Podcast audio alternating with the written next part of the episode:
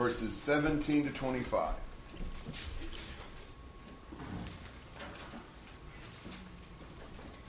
Then the Lord spoke to Moses, saying, Speak to Aaron and to his sons and all the sons of Israel, and say to them, Any man in the house of Israel, or of the aliens in Israel, who present his offering, whether it is any of their uh, votive or any of their free will offerings, which they present to the Lord for a burnt offering, for you to be accepted, it must be a male without defect from the cattle, the sheep, or the goats. Whatever has a defect, you shall not offer, for it will not be accepted for you. And when a man offers a sacrifice of peace offerings to the Lord to fulfill a special vow, or for a free will offering of the herd or of the flock, it must be perfect, to be accepted. There should be no defect in it. Those that are blind or fractured or maimed or having a running sore or eczema or scab, you shall not offer to the Lord, nor make of them an offering by fire on the altar to the Lord. In respect to an ox or a lamb which has an overgrown or stunted member, you may present it for a free will offering, but for a vow it shall not be accepted. Also, anything with its testicles bruised or crushed, or torn or cut, you shall not offer to the Lord or sacrifice in your land. Nor shall you accept any such from the land or of a foreigner for offering as the food of your God, for their corruption is in them. Uh, they have a defect; they shall not be accepted for you. Okay. So we've been giving the rules about priests, and particularly even the defects of priests in the end of 21. These are the rules about what? Animal sacrifice. Right, the sacrifices, the animals that are offered, and what are the rules about that essentially? Male without defect. Yes. Why? Defects are bad. Yeah.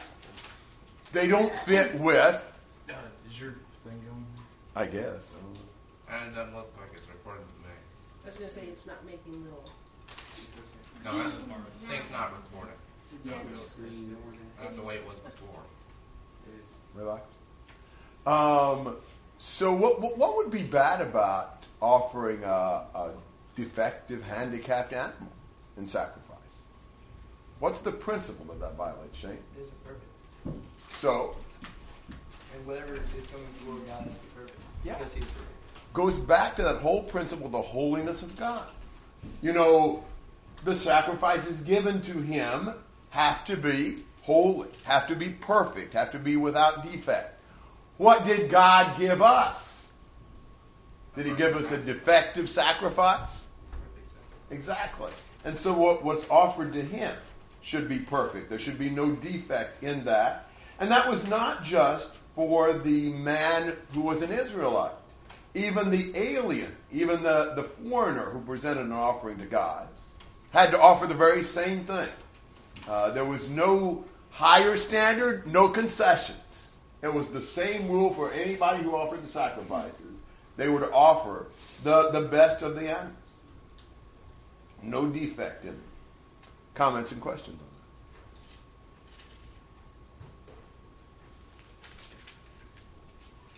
Okay? On verse 23, if we're, are you saying for the whole? Sure, sure. Um, it says that ox or land that is has an overgrown or stunted member may be presented for a free will offering, Yes. but for a vow it shall not be accepted. So the regular offerings you couldn't use it, but for an additional extra offering you could. Yeah. What offering are we dealing with when we talk about the free will or the vow offerings? the peace offerings. And for the peace offerings, there were different kinds of peace offerings. A free will offering was simply an offering to God of your own free will that was not required. A, a, a votive, a vow offering, was an offering to fulfill a vow that you had made to God. If you are offering something to fulfill a vow, it had to fulfill these uh, rules, including it couldn't be overgrown or stunted. But if it was just a free will offering, it's just an extra offering you're offering out of your own free choice, wasn't required, then even an overgrown or stunted animal could be offered. But no other defects. I think that's probably the case. Yeah, because as you look on in 24, also anything with its testicles bruised or crushed or torn or cut, you shall not offer to the Lord, etc. So I think probably just in the idea of overgrown or stunted. Best I can tell. There are certain things that you couldn't offer to the Lord even as an extra sacrifice. All right, other questions and comments on that, on anything through 25?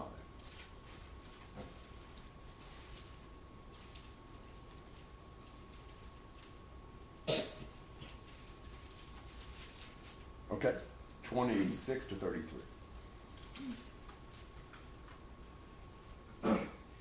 Then the Lord spoke to Moses, saying, When an ox or sheep or a goat is born, it shall remain seven days with its mother, and from the eighth day on it shall be accepted as a sacrifice of an offering by, by fire to the Lord. But whether it is an ox or a sheep, you shall not kill both it and its young in one day. And when you sacrifice a sacrifice of thanksgiving to the Lord, shall so that you may be accepted. It shall be eaten on the same day. You shall leave none of it until morning. I am the Lord. So you shall keep my commandments and do them. I am the Lord. And you shall not profane my holy name, but I will be sanctified among the sons of Israel. I am the Lord who sanctifies you, who brought you out from the land of Egypt to be your God. I am the Lord. Okay. So he's got some more regulations on the animals here. Um, for example, in verse 27, what's the rule? Can't sacrifice an animal less than eight days old. Right. Has to be at least eight days old to be valid as a sacrificial animal. And in 28, what can't you do? Yeah, you can't sacrifice both the animal and uh, its parent on the same day. For whatever reason. I don't know that I have a good reason for that, but that's the rule. There may be a good reason. Um, Can And- you, with the goat though? It just says, it says ox, sheep, goat in the first one, and ox and sheep in the second one. So presumably you could offer a goat, maybe so. I don't know. a goat and its kid. Uh, thank you for that. Uh, yeah, I don't know. They're kidding, right? Does it mean like you can offer the the foal and the parent in the same offering, or different offerings, or Not on the same Is that- day, Not on the same day on it for any offering. I think so. That might be hard to determine when they're old. Um, I read that shepherds that they can always tell the different sheep apart in their flock, no matter what. So, uh, who knows? Maybe it's somehow the farmers are able, you know, people are able to keep track of which was the, which one was which. No, that's no, that's today with the big, old, huge forms where the cows are treated. And there are hundreds of. I don't. I don't have a good answer to that. That would seem reasonable to me after a time as well. I don't know. Though, I mean, just like the animal breeding in general, normally you would keep track of the bloodlines. I don't know how much that was I don't know that you would on modern farms, would you? But maybe they did more back here if they had smaller flocks and herds and. Well, I mean, you, you'd have to keep track of those things, though, if you want to improve your flock.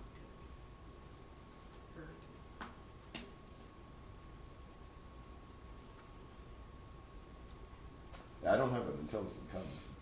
It's not unusual for me. And with the thank offering in 29 and 30, what's the rule? Eat up. Eat it up that day. Now, the free will offering, you were allowed to eat it on the second day, as you recall, but the thank offering only that day. And, uh, you know, he says in 31, you've got to keep these commandments. And in 32 and 33, I'm a holy God. You know, I'm the Lord. And my character is the basis for what you must do. Because of who I am, this is what you have to do, which is really powerful. Was the thank offering smaller than the fellowship offering? The thank offering was a subset of the fellowship or peace offering. There were several there were three different kinds of peace offerings or fellowship offering. There was the thank offering, the free will offering, and the votive offering. So And, perhaps even, I'm not sure how we count some of the peace offerings that were just commanded. Maybe that's, a that's an additional category, but go ahead, sir. Because I was just, if, if there's a, if like the amount of the sacrifice is different, so that No. in the thanks, thank offering, you were eating less and it was easier to eat it all. No, that was not the case. How, I, we're not sure why you had to eat the thank offering the same day, unless, you know, it would might encourage you to invite your friends and neighbors to share in the meal. And maybe that's more appropriate with a thank offering that you're generous with others. I've read that. I don't know anything that definitely indicates that in the text. Other comments and questions?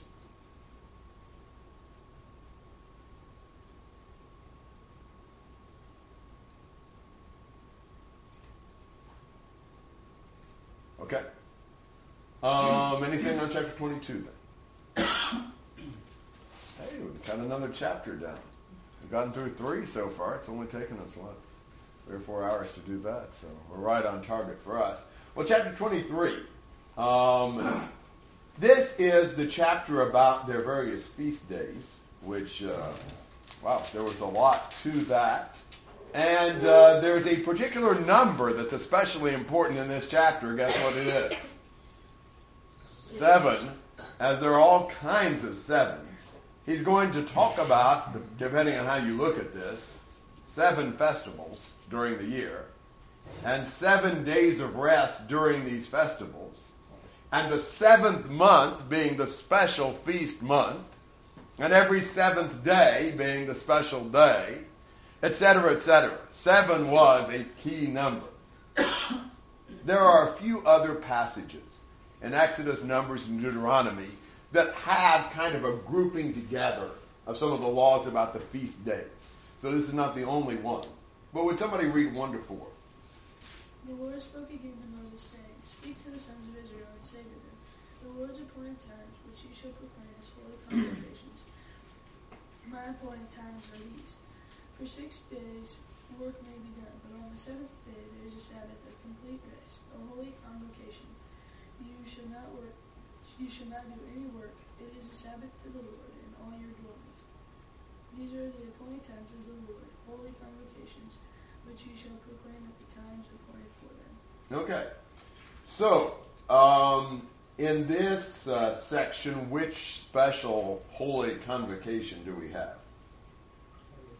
Sabbath. Every seventh day. Yeah.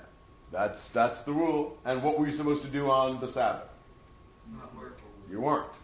supposed to not work. It's a Sabbath of complete rest, and it's to be dedicated to the Lord. It's a special day that belonged to the Lord, a special rest day that God gave them.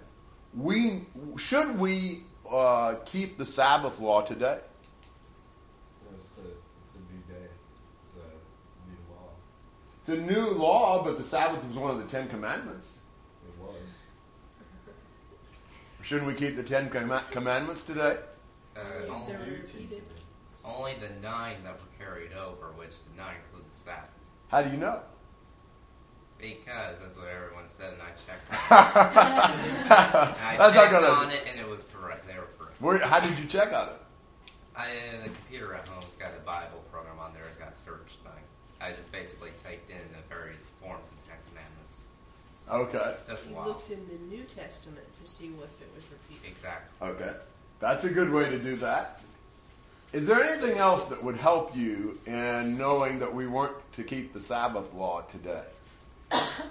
Jesus specifically said, you know, the Sabbath was made for man, not man for the Sabbath.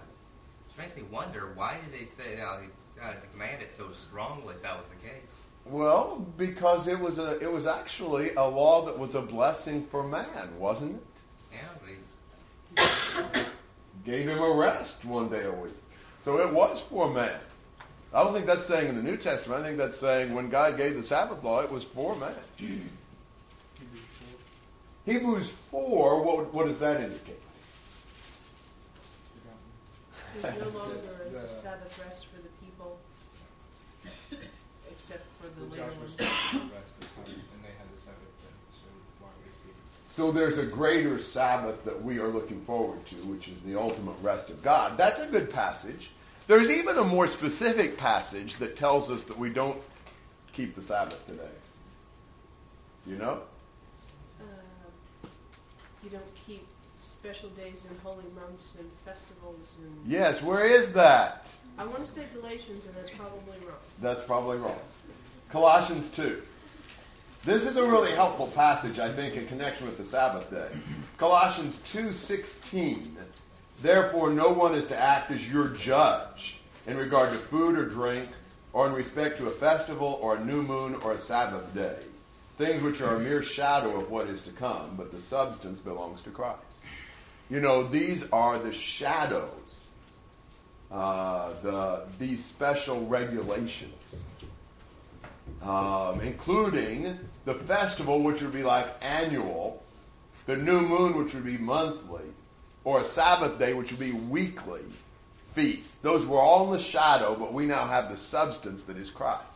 So we shouldn't go back to the shadow. About the said every seventh day, be about the around the twenty nine thousand two hundred day, All right. and Um, then you have an endless day. could Matthew 12 also um, have something with the Sabbath? Well, it does have something with the Well, I Sabbath. but you know, saying that we don't necessarily have to keep it today.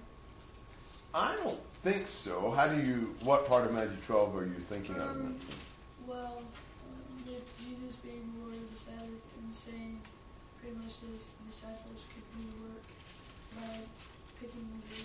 Well, here's what I think about that is that the disciples were not breaking the Sabbath law. He's just saying, I'm the Lord of the Sabbath. I know what breaks the Sabbath. I don't think the disciples did break the Sabbath law.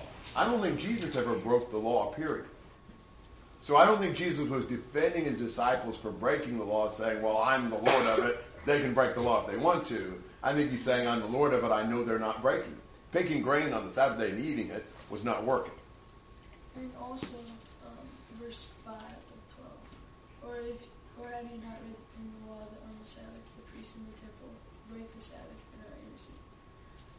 So now, not today, we are the priests. You know, so would, you know, Well, the priests still had to keep the Sabbath law too, except their service in the temple was not breaking the Sabbath because that was sort of a command that had precedence.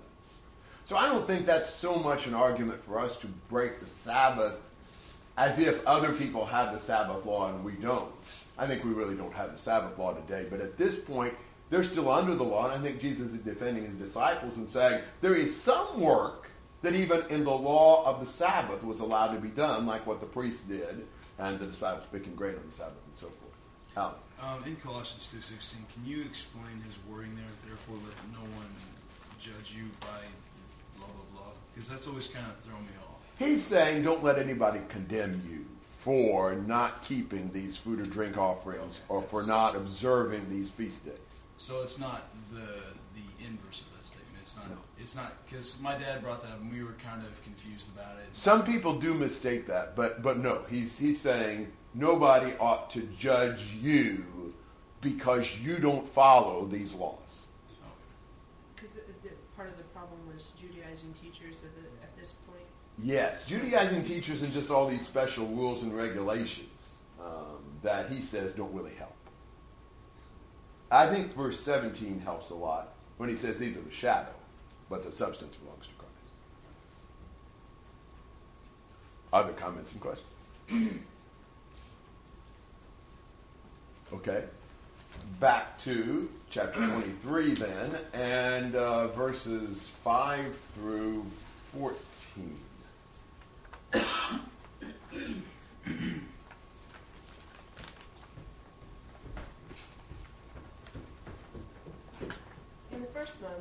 14th day of the month at twilight is the Lord's Passover.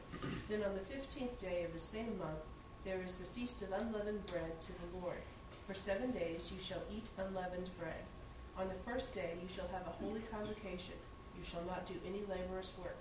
But for seven days you shall present an offering by fire to the Lord. On the seventh day is a holy convocation. You shall not do any laborious work. Then the Lord spoke to Moses, saying, Speak to the sons of Israel, and say to them, when you enter the land which I am going to give to you, and reap its harvest, then you shall bring in the sheaf, the sheaf of the first fruits of your harvest to the priest. And he shall wave the sheaf before the Lord for you to be accepted. On the day after the Sabbath, the priest shall wave it. Now on the day when you wave the sheaf, you shall offer a male lamb one year old without defect for a burnt offering to the Lord. Its grain offering shall be two tenths of an ephah of fine flour mixed with oil, an offering by fire to the Lord for a soothing aroma, with its drink offering a fourth of a hin of wine. Until this same day, until you have brought in the offering of your God, you shall eat neither bread nor roasted grain nor new growth. It is to be a perpetual statute throughout your generations in all your dwelling places. Okay. So this refers to which feast? All right, this is the Passover. And that was commemorating what? Yeah, when the Lord passed over the Israelite households in connection with the Exodus, back in Exodus chapter 12. And uh, what, uh, what was the timing of this Passover feast? Right. So it would have been in March or April of our timing because their first month started around March or April. Um, now, um, this particular Passover day was actually associated with a longer feast. What was that? Feast of unleavened bread. Yes. And during the Feast of Unleavened Bread, they were not to have any leaven in their houses. That also reminded them of how they had to take the yeast out of their houses and, and so forth because they were going to have to flee quickly, wouldn't have time for the bread to rise. And so they had this Feast of Unleavened Bread. Um, and there were two days in this complex that were Sabbath type days. They were not to do work. On the first day, in verse 7, I think that would be on the Passover itself. And then on the, the seventh day of the Feast of, the, of Unleavened Bread, they were also not to do any work. So I think on the 14th day of the month and the 21st day of the month, those were both uh, times that they were not to, to do any work. So that's a summary of the rules of the Passover and the associated Feast of Unleavened Bread. Um, do you have any comments or questions on 4 to 8? What is a holy convocation? Just like a holy assembly. Okay, so kind of like worship service. I think so. I don't know that I can tell you what they did in this holy convocation. And then there's another aspect of this. In verse 10, um, when they do go into the land, now there's a lot of these laws that would not be so applicable in the wilderness, but he's giving them the laws that apply in the land as well. When they do go into the land and reap its harvest, then they bring in the sheaf of the first fruits of their harvest to the priest. And he waved the sheaf before the Lord. Remember the wave offering on the day after the Sabbath. And uh, they offer this male lamb as a burnt offering. They offer grain offering and drink offering associated with the burnt offering. And uh, they don't eat any of the produce of the land until they have offered this first fruit to God they're in connection with the Feast of Passover. So you've got the Feast of Passover with the seven days of the unleavened bread feast, and also then this, this offering of the first fruits that was to accompany this feast. Yes. So the, what is the growing season like in Israel? Because I mean, if you have if you have in March or April the Passover and the unleavened bread, and if the first fruit is the first fruits like the same time, Yes. so there's a harvest in March or April. It's the beginning of their harvest. It's the beginning of their grain harvest. Yes. So winter wheat. Well, not even winter wheat. E- do what?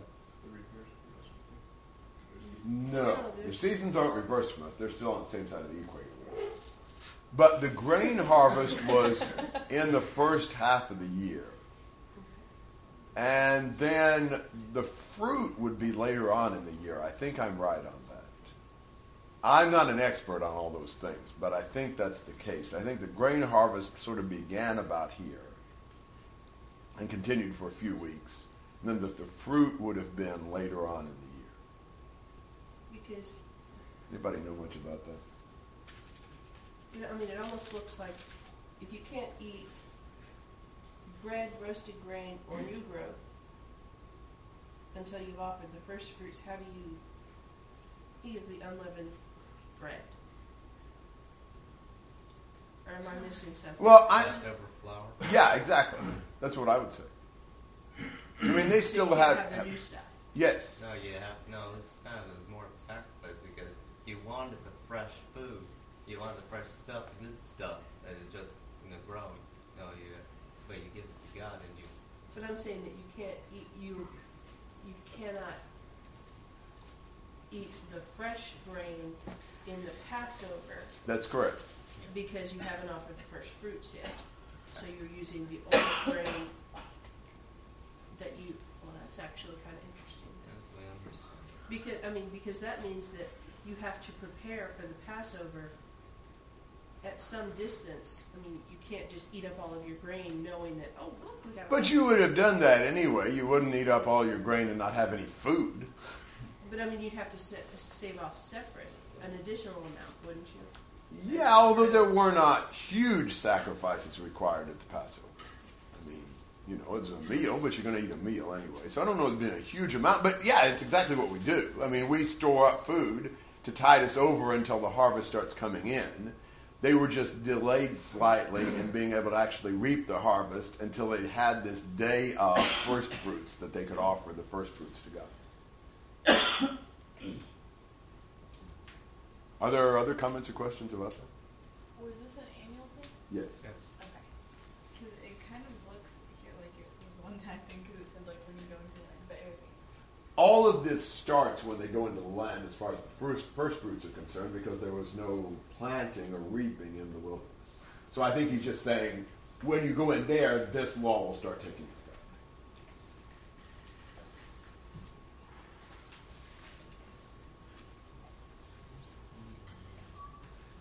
All right, other comments or questions? Okay. Um, 15 to 22.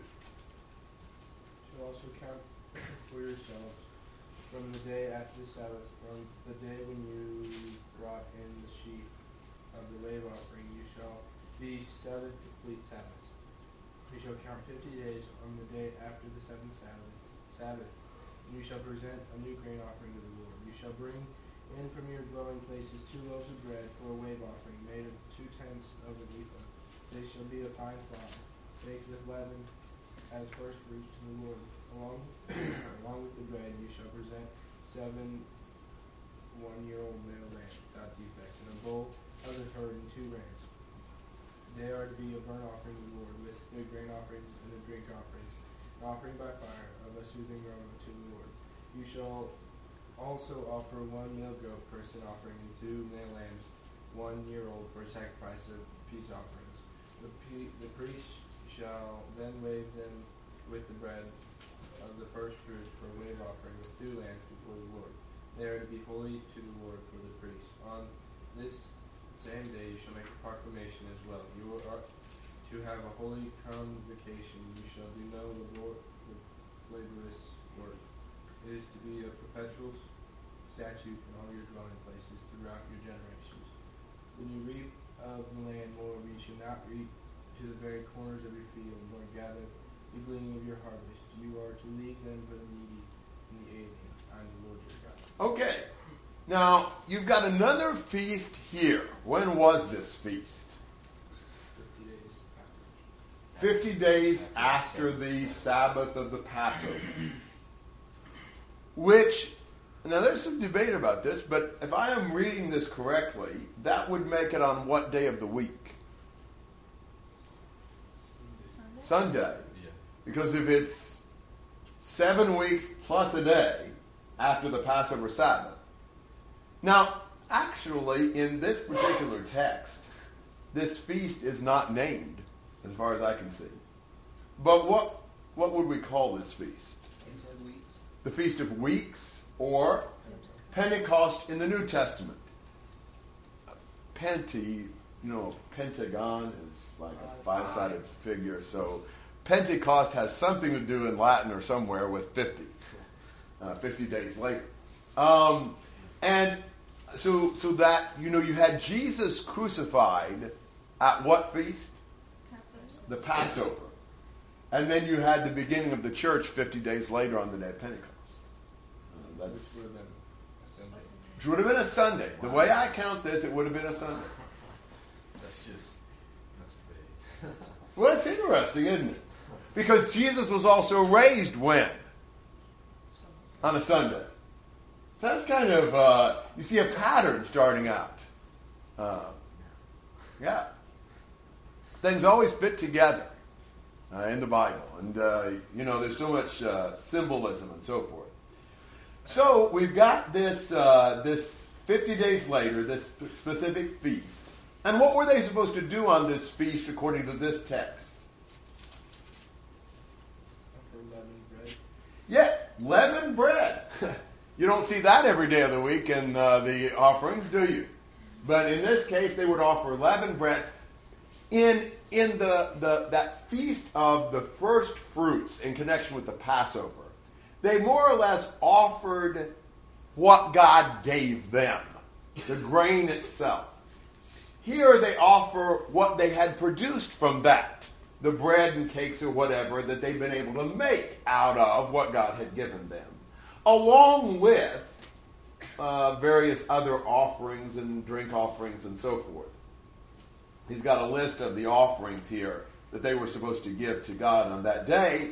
It was also also supposed to be a day of what?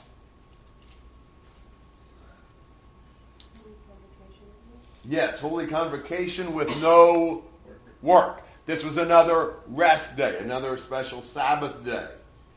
Um, now, they're thinking about, again, as many of their feast days were, they were associated in some way with harvest. I mean, with what God gives them.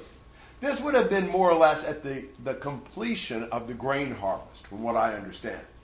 50 days before, it was sort of the beginning of the grain harvest in which they'd offer the first fruits. Now they're offering the sort of the result of their harvest to God.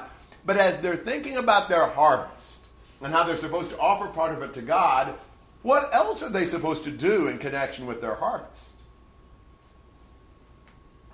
Seven one-year-old male lambs without defect. By all the offerings, but now I'm thinking about something beyond that. What else were they supposed to do with their crops? Not gather all. Not gather all of them, which seems like not a very wise farming practice. Why were they supposed to not gather all of them? So that people could eat the leftovers. Yes, so that who could eat the leftovers? Then you feed the alien. Yes, they're supposed to leave.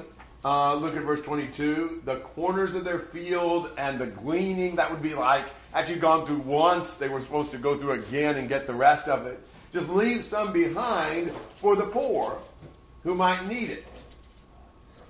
Yeah. You remember somebody in the Bible who was a gleaner? Ruth. That's how she provided for her and her mother in law Naomi. By this provision that God made, leave the corners, leave, you know, the leftovers, and the poor could go into the fields and they could actually gather for themselves so that they could be provided for. God was very concerned about the, uh, uh, the needy and the alien. Seems to make a lot more sense than our welfare system. Why would you say it makes more sense? Well, they have to do some work to get this money. this Yes. money. It, prever- it preserves their dignity, their sense of responsibility. It's not really a handout exactly, but it is a provision for their needs. I think you're exactly right. This would work a lot better. You don't think they went to the farmer and demanded that they leave a better portion of the field? No, but remember with Ruth, Boaz instructed his workers to leave more Right. and so forth. That was kind of interesting. Of course, you know, Boaz wanted to favor Ruth because she had been a blessing to her mother in law. Um, uh, Boaz was a, a relative of Elimelech, if I'm not mistaken. So he was concerned about that. But, but yes, uh, this, was, uh, this was just God's provision, it wasn't their demand. All right, comments or questions through 22? Sarah? What does it is to be a perpetual statute in all your dwelling places throughout your generations?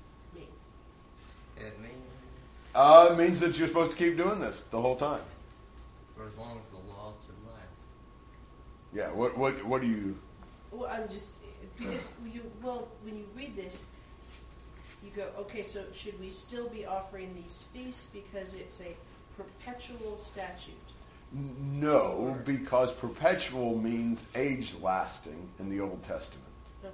And- does not mean eternal. Is also qualified by throughout your generations.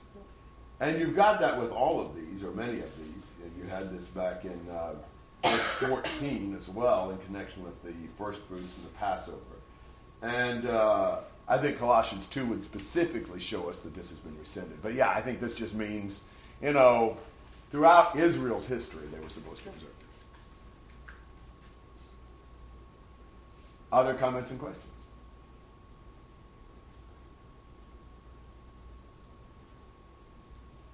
Okay? Those are the feast days in the first part of the year. Now we have feast days in the fall of the year as well. So uh, 23 to 25. Again the Lord spoke to Moses, saying, Speak to the sons of Israel, saying, In the seventh month, on the first day of the month, you shall have a rest, a reminder by blowing trumpets, a holy convocation. You shall not do any laborious work, but you shall present an offering by fire to the Lord. Okay. When is this? First day of seventh month. And what is this? Feast of Trumpets. Yes. And in this feast, they were to do what? Nothing. Yes. no laborious work, but to present an offering to the Lord. Now, this was sort of the beginning of this special feast month. They were to more or less inaugurate this special month with trumpet blasts to call the people to, I don't know, attention or to special dedication of the seventh month to God. And so there was the Feast of Trumpets. To remind them that Yes. uh, the day, uh, what day it was. Yeah, Like it says, a reminder by blowing trumpets. exactly. So this is this is the call to the seventh month. John. I don't know if you- They wouldn't have thought about it now, but 40 years later, once they got in the land, they would think about Jericho, I think, with the trumpet sounding, the walls coming down. It would remind them of that. Trumpet voiced guy at the very last day, you know, when the world world's getting. Good point. Yeah, you got several important trumpet calls in the Bible to call to almost uh, attention or to God's action or whatever. Good point. Other thoughts or comments on the Feast of Trumpets? All right, 26 to 32. And the Lord spoke to Moses, saying, On exactly the tenth day of this seventh month is the day of atonement. It shall be a holy convocation for you. And you shall humble your souls and present an offering by fire to the Lord. Neither shall you do any work on the same day, for it is the day of atonement, to make atonement on your behalf before the Lord your God. There is any person who will not humble himself on the same day, he will he shall be cut off from his people. As for any person who does any work on the same day, that person I will destroy from among his people. You shall do no work at all. It is to be a perpetual statute throughout your generations in all your dwelling places. It is to be a Sabbath of complete rest to you. And you shall humble your souls. On the ninth of the month at evening, from evening to, until evening, you shall keep your Sabbath. Okay. So on the tenth day of the seventh month, you have this special day of atonement. And uh, tell me about this day. What does he say? All right, it's a day that they were to humble themselves. Now, we've already read about this day back in which chapter? 16. Because it was the day when the high priest went into the Holy of Holies to offer the atonement and the purification for the sanctuary. It was the most holy day of the year. But it was a day because of this holiness and because the priest, the high priest, was going in to the very presence of the Lord, and because the atonement was being offered for the sins of the people, it was a day that they had to really take seriously. It was a day to humble their souls. And uh, that, that phrase to humble their souls was generally interpreted as to do what? More. Mourn and fast. Yeah. This is the day that's spoken of.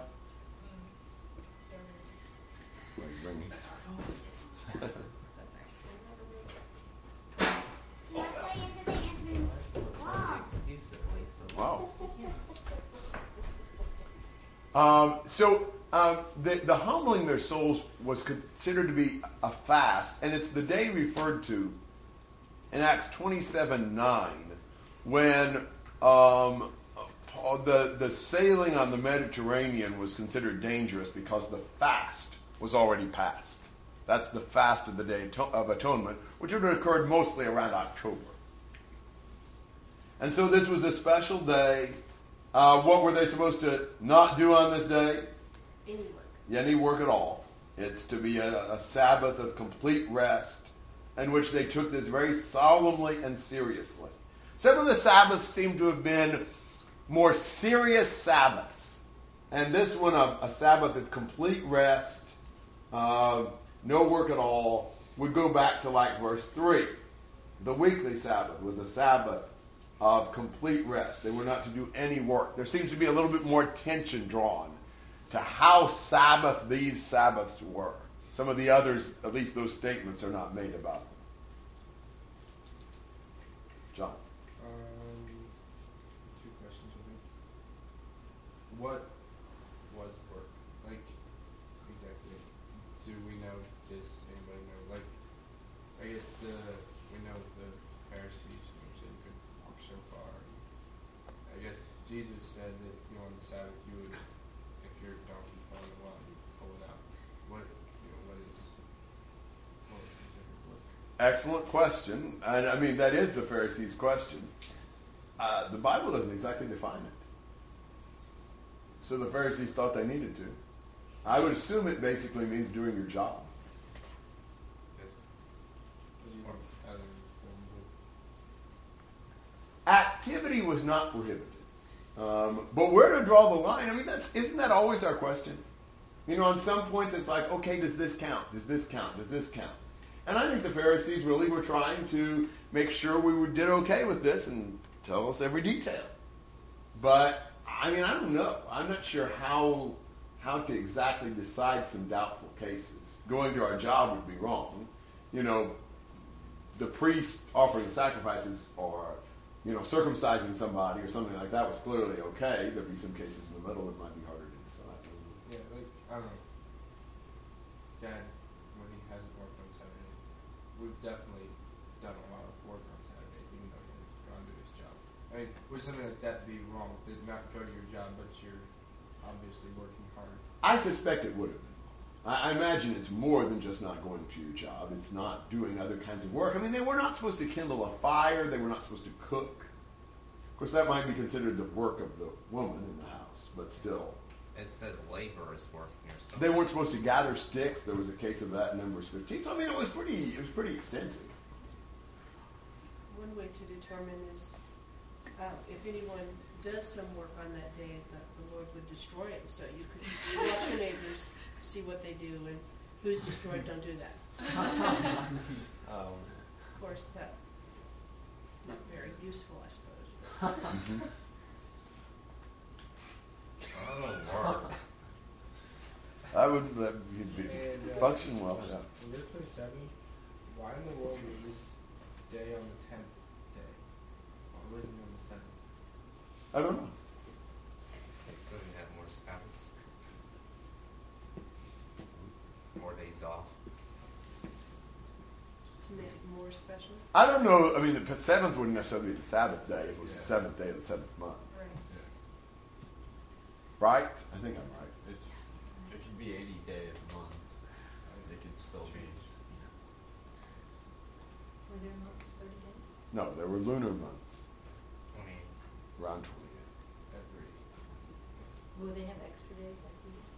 They had extra months. They had intercalary months from time to time. They had intercalary months. Can anybody confirm that? I think I'm right on that. yeah, it's very uh, closer, closer out how they added them exactly. But They're just I N T E R C A L A R Y, intercalary. A month they stick in. Yeah, it's just an additional month of, Yes. yeah, it may be a week, it may be five days. The- It's total random, um, the Aztecs and the Mayans did similar things. They would have like twelve months of thirty days each, and then they would add a five-day period at certain times. Why would they do that? to So get they your, wouldn't to get your solar year, and so that the months wouldn't migrate throughout the year. Otherwise, they would be planting their crops in the middle of a blizzard. Which, so, so that your year, your lunar year, your lunar calendar and your solar calendar would end up matching up, and it would be 365 days. As another example, the um, the Muslim calendar does not have that type of a, an inter whatever that was Intercalary.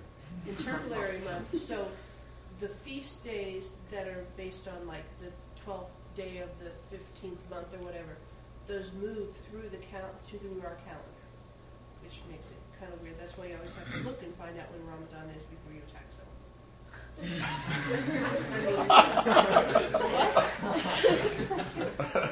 I Please did an do. article on calendars once. all right? Yeah, I think it's time we moved on. Uh, Shane, can you move us on? Yes, I can. Uh, in verse 29, at the very end of it, it says, And I shall, he shall be cut off from his people. And at the end of verse 30, it says, uh, it says I will destroy from among his, I will destroy him from among his people. Is there a difference? I don't Uh, think I- so. Well, uh, this is the thing that kind of confused me because I don't see why he would change wordings the next verse and mean the same thing. It didn't really make sense. Why not? It's, I mean, didn't, I mean, if you're going to express something, why not use the same words? This is more interesting if you use different ones. I don't know. I mean, it's not uncommon for the Bible to use Oh, different no. words for the same thing. So, I assume it's similar. Uh, but you know, we had the question earlier about exactly what it meant to be cut off. So maybe it's different. I don't know. I But it doesn't seem very much different in what he's saying. Doesn't humble himself. Does any work. I mean, it's still a pro- profanation of the Day of Atonement. So. Seems like one of means he's kicked out of the camp, and the other means he is killed. No, the guy killed him basically. Maybe so. If we interpret cut off as just being excommunicated. I, that dismembered thing kind of got like you know, you know how the Lord says, you know, if, if your arm, you know, causes you trouble, cast it off. Yeah. Well, that's that's kind of what I was thinking, and also members of a church, you know. you- you know, I just, I, don't know, I thought that was it made more sense. Yeah. So it's good to dismember people. Can't we just? Yeah. So now that we're done with the calendar and everything else, can we march on to the next set of verses, please? Not yet. Before any more bad jokes get made. Uh, well, if they are made, it might be you that would make them. So. looking at verses 29 and 30, if not hum- if humbling your souls is an indication, it may mean mourning and fasting. Mm-hmm. Um, and doing any work is something different. Um, it seems that there are slightly different punishments for that. Maybe so. I mean that one is uh, I, one is more flagrant than the other. If you're out there working and everybody else is at home fasting, it's pretty obvious that what's going on. Well, someone may not know if you are fasting. If you go into your closet and eat a box of Oreos and wipe your mouth thoroughly and then come out, they're not going to know when you ate. So that there, that may be the reason why there are two different punishments for these two different things. Even though they're related, they're a little different. What they mean, I don't know.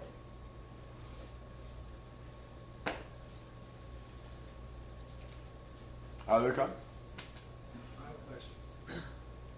27, it says on exactly the 10th day of the seventh month, 132, we started the night. It's a calendar thing. Remember, remember the Jewish day starts on the evening, it starts in the evening. So the evening of the ninth is, ninth day is the beginning of the 10th. Oh, so, okay, so they start the fasting on the evening of the ninth, which would be the 10th day. Correct. And it extends until, But like the evening of the so it's usually, modern Jews would say six P M of Friday is the beginning of the Sabbath day, from six P M to six p.m. Exactly. M. So it's- Sundown, sundown. Other comments and questions?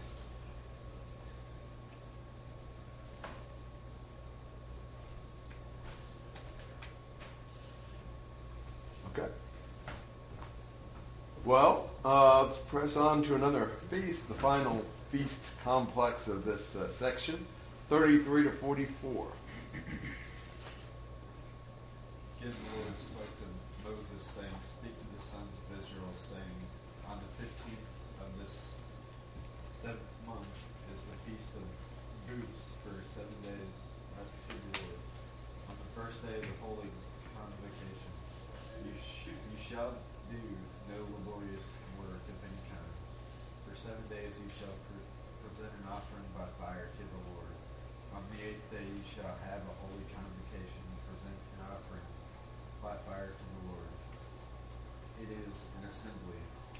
You shall do no laborious work. These are the appointed times of the Lord, which you shall proclaim as holy convocations to the present offerings of fire to the Lord, burnt offerings and grain offerings, sacrifice and libations. Each day's matter on its own day besides those of the Sabbaths of the Lord, and besides your gifts, and besides all both votive and free will offerings, which you give to the Lord.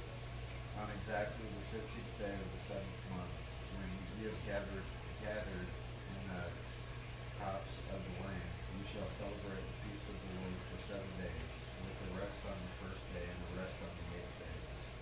Now, on the first day, you shall take yourselves for yourselves the foliage of beautiful trees, palm branches, and boughs of leafy trees, willows of the grove. And you shall rejoice before the Lord your God for seven days. You shall thus celebrate it as a feast to the Lord for seven days in the year. It shall be a perpetual state statute throughout your generations. You shall celebrate it in the seventh month. You shall live in booths for seven days. All the native born in Israel should live in booths, so that your generations may know that I had the sons of Israel live in booths when I brought them out from the land of Egypt. I am the Lord your God. So Moses declared to the sons of Israel the appointed times of the Lord. All right, what feast is this? Booths, also known as the Feast of Tabernacles. When did it begin? 15th day of the seventh month. How long did it last? Week. Yes, it was a week long festival. And uh, there's a number of things that we know about this feast. First of all, uh, what were the special days in this feast? First and the eighth. The first and the eighth, which were both essentially Sabbath days. That's right. And uh, in the they have holy convocation and so forth. This, according to other passages, particularly I would suggest Numbers 28 and 29, as great passages to look at the offerings required on these feast days. The tabernacles was the feast day that there were more sacrifices offered than any other, or more the maybe I should not say feast day, but was the was the special celebration that required more offerings, more sacrifices than any of the other feast days. The tabernacles, in many ways, was kind of the highlight of their feast calendar. And uh, during this feast, besides all the offerings that were to be given to God, what else were they supposed to do? Live in booths. Yes, they were supposed to take uh, branches and so forth and make sort of temporary shelters and live in them. What was the purpose of that? Remind them of the temporary shelters in the wilderness. Where they are at the moment, actually, when Moses is receiving this instruction. This is something that they're supposed to do when they get into the land every year to go back and think about this temporary life and how God had provided for them and led them through the wilderness. Yeah. So, no, that was not probably uh, overly comfortable. Some of you like to camp, but others probably don't. And we know that they did not do this during much of their history. They did not, in the Feast of Tabernacles, live in the booths. How do we know that? That's correct. Where is it that it says that? Which one? Do you know? Nehemiah 8. Yeah. Very good. So they were not uh, following this during much of their history, uh, from Joshua to Nehemiah, but it's what they were supposed to do. And, uh, all right, comments and questions. Oh, by the way, I want to point this out. In verse 40, this was the only feast where rejoicing was required. They were actually commanded to rejoice in this feast. Yeah. Sad, isn't it? Oh man, rejoice. It was. This was the. This, in many ways, I think was the was the kind of the climax of the festivals. I would consider certainly the only other festival that would even rival it would be the Passover and the Feast of Unleavened Bread, but probably for the Jews, the Tabernacles was even more important. All right, comments and questions on any of this? How could how could there be a first and eighth day of the feast if the feast was only seven days? long? Because it started the 7 p.m. the day- previous day. I think. It, it's a seven day feast and then the special eighth day. Okay. It was really an eight day feast when you, if you count that special eighth day after the seven day feast.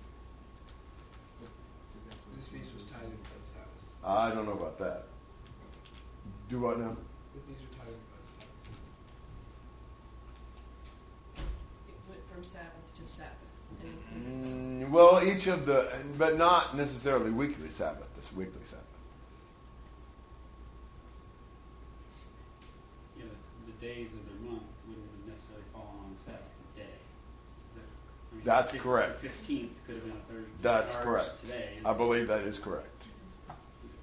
Yeah, just like our 4th of July is not always on the same day.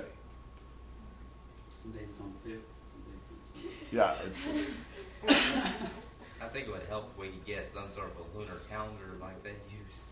I'm gonna take a look at it, figure this out. yeah, I might be. But I don't have that one in my back, back pocket at the moment. Now, I want you to notice the pattern here. I think this might be of some, I don't know, interest to us. There were spring festivals and fall festivals. The spring festivals, we should count what? If we kind of divide them up, we would count the spring festivals as being which ones? the Passover, that lasted for how long? The Passover itself? The Passover day. One day. The next one was the unleavened bread, which lasted for how long? Seven days. The next one was the first fruits, which lasted for one day. Then you had which one? The, the Feast of Weeks, which lasted for 50 days. not the whole feast. There's 50 day, it counted all 50 days, but it lasted for One day. So you had the one day Passover, seven day unleavened bread, one day first fruits, and one day uh, Feast of Weeks. Those are the spring festivals. In the fall, you had which ones? Trumpets, which was how long? One day. Then the Day of Atonement, which was one day. Then the Tabernacles, which was seven days, followed by the one day special eighth day after the Feast of Tabernacles. So you have one seven one one in the spring and one one seven one in the fall. Uh, there may be something significant to that. Now, and and I said this already, but uh, let's try to uh, to to think this through. Which day? What besides the weekly Sabbath? Can we come up with when there were Sabbaths associated with these feast days? Which were which feast days were Sabbaths, or essentially days of, of rest, no work? The Passover and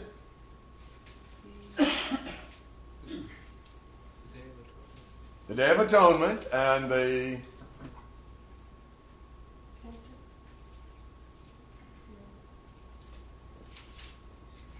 yes, The Pentecost. yes, the Pentecost, the, the Feast of Weeks. Was Pentecost the weeks? Yes. Uh-huh. There's three of them: Passover, uh, unleavened bread, or Passover, um, the the Feast of Weeks, and the Day of Atonement. Wasn't the weeks in the spring? I thought weeks was in the fall. Weeks was in the spring. thought Pentecost was in the fall. Pentecost was in the spring. But it's 50 days after the. Yeah, still in the spring.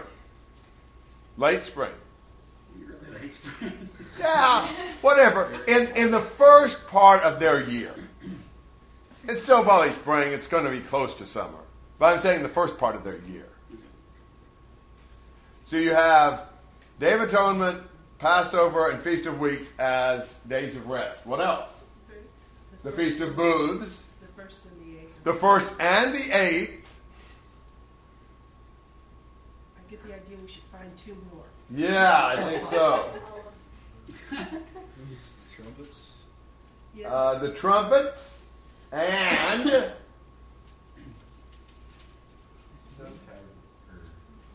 of Atonement? no, we already said that. first, We already said that. the first day of. No. Yes. The first day of the Feast of the Unleavened Bread, or did we already say that? We already said that. It's Passover. What? No. So then the last day of the feast. The last day of the Feast of Unleavened Bread. So, the first and the last day of unleavened bread, then the Feast of Weeks, then the Day of Trumpets, the Day of Atonement, and the first and last day of the Tabernacles. There's seven special days of rest. Bookended by two with the same. Yes! Two associated with the same feast complex, both at the Passover unleavened bread and the uh, tabernacles. Yes. That's cool, isn't it? These people rested a lot. They were they were very restful people. But these were all the feast days now. I mean, we have at least seven holidays a year, don't we? None of them were a week long. That's true. But they didn't have rest. You know, I mean, they still worked in the middle of those, you know. So just have seven holidays. I mean, what do we have? Christmas, Thanksgiving, Fourth of July, Labor Day, Memorial Day, January 1st, President's Day. He's Martin Luther King. Yeah. St. Patrick's Day. yeah. So we got seven or each, more or less. Depends on how liberal your employer is. So how many extra days he gives you. Veterans Day, Election Day. Yeah, yeah, that's true. I mean, sometimes we, some people have got jobs where they, they have quite a few more. Uh, you know, even the day before Christmas sometimes, and you know. days. I was going to say that's Lincoln's birthday, I think. The day before Christmas is Lincoln's birthday. The day after Thanksgiving is Washington's birthday. yeah, that probably If so. you work for the state. Yeah, wow. Even though their birthdays were in February. We just don't observe. Plan to observe President's Day instead. Trying to vote for my day. but No. All right. Other thoughts and comments on the feast days, chapter 23? Alan. I had a comment on verse 43. Uh, I thought that kind of paralleled uh, partaking of the Lord's Supper. I thought that was kind of similar in that uh, we, in a sense, were living in booths of sin, and He brought us out of that through Christ, and we take, partake in the of that. I just thought that was an interesting. Okay. Other thoughts? I, Just. s- I see the booths almost as life here on earth. Mhm. I mean, that's. I like that. I mean, that makes so much sense, you know.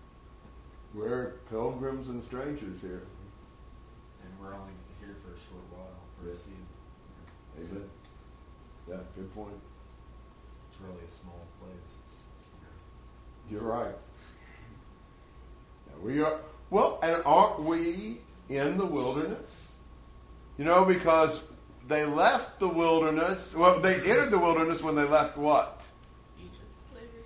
Slavery and bondage in Egypt. And they actually, the dividing line between the bondage in Egypt and the freedom in the wilderness was what? In which they were baptized, so to speak. On the other, on the at the end of the wilderness, they went into the promised land, which we're headed for our promised land. But what they had to do to get into their promised land was to cross the Jordan. And what do we sing? On Jordan's stormy banks I stand and cast a wishful eye to heaven's fair and happy land. The idea of the Jordan in our poetry is often the idea of death. You know, I won't have to cross Jordan alone and so forth. The, the idea of the death that is the transition from the wilderness to the uh, Canaan's land. So, in a sense, that's exactly right. We're in the booth period. And one thing that's, you notice that you take the foliage of beautiful trees, and apparently these things don't last very long. So we live in a land that is beautiful but temporary Mhm. as well. I mean, so the booths were beautiful but temporary. Good. Life on this earth is beautiful but temporary. Very good. Other comments?